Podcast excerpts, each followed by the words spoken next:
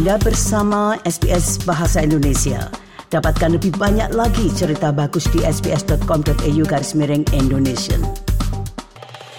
Pendengar, menjelang final Piala Dunia antara Prancis melawan Argentina, Presiden FIFA telah menyatakan turnamen tahun ini di Qatar sebagai yang terbaik.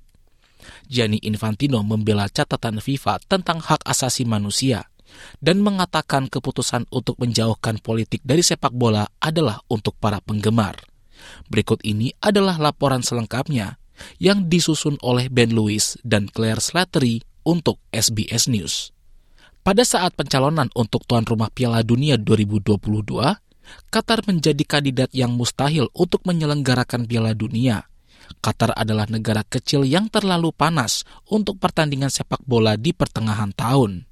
Tuduhan suap dan korupsi menyebabkan banyak orang mempertanyakan proses pencalonan dan mendorong seruan agar mencabut Qatar sebagai tuan rumah di tahun 2022. Namun seiring dengan segera berakhirnya turnamen, Presiden FIFA Gianni Infantino tidak menyesal. Unanimous praise of the FIFA Council for this World Cup, for the unique cohesive power that this World Cup has shown, the thanks to uh, everyone who was involved, to, uh, of course, uh, Qatar, uh, all the volunteers, workforce, all of you, everyone who has contributed to make this World Cup the best World Cup uh, ever. Today I feel gay. Today I feel disabled.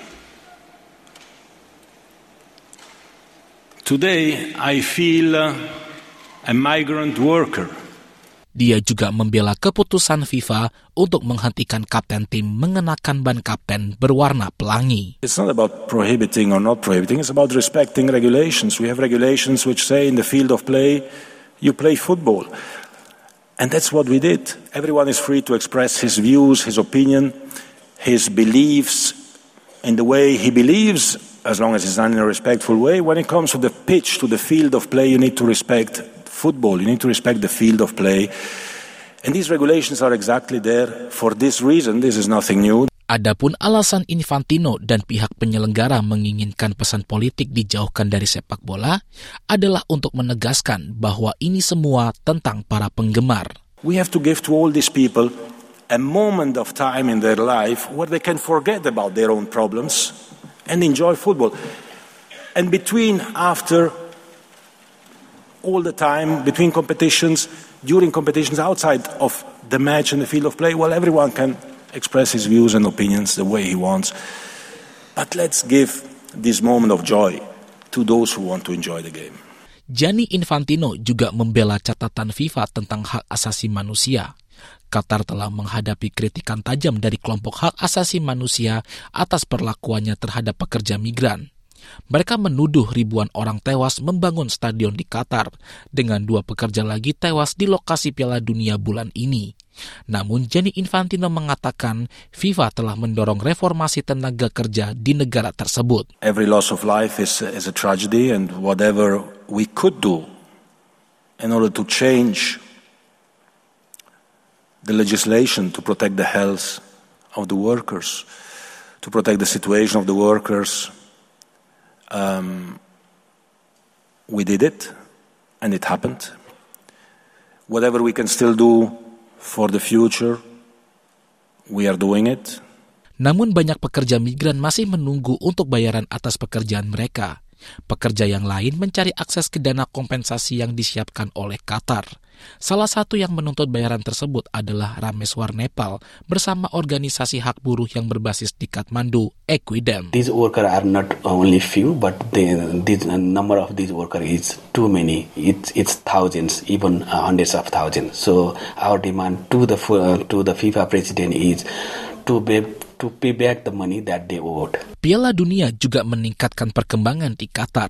Diperkirakan sekitar 200 miliar dolar Amerika Serikat dihabiskan untuk infrastruktur Piala Dunia. Negara tersebut mengharapkan 1,2 juta pengunjung selama turnamen dalam sebulan. Namun menurut kantor berita Reuters, dalam dua minggu pertama selama penyisihan grup tercatat hanya 765 ribu yang muncul. Angka tersebut jauh di bawah ekspektasi. Namun profil global negara tersebut telah meningkat dan kemungkinan Qatar akan mencoba menyelenggarakan lebih banyak event besar di masa mendatang, termasuk Olimpiade. Otoritas Pariwisata Qatar ingin meningkatkan kedatangan pengunjung internasional menjadi 6 juta per tahun pada tahun 2030. Angka tersebut meningkat tiga kali lipat dari angka saat ini, dan mereka juga ingin pengunjung tinggal lebih lama.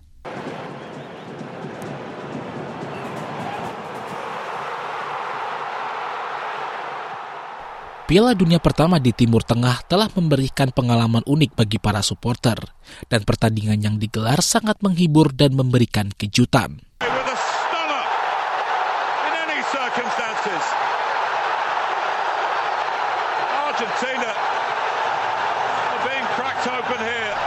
Menjadi tuan rumah di satu wilayah telah terbukti berhasil dan mengurangi biaya perjalanan, serta memberikan model yang potensial untuk masa depan.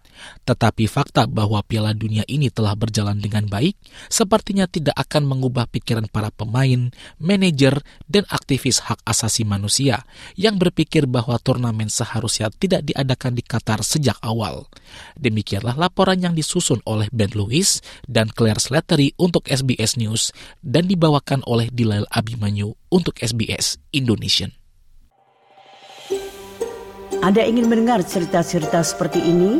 Dengarkan di Apple Podcast, Google Podcast, Spotify, atau di mana pun Anda mendapatkan podcast Anda.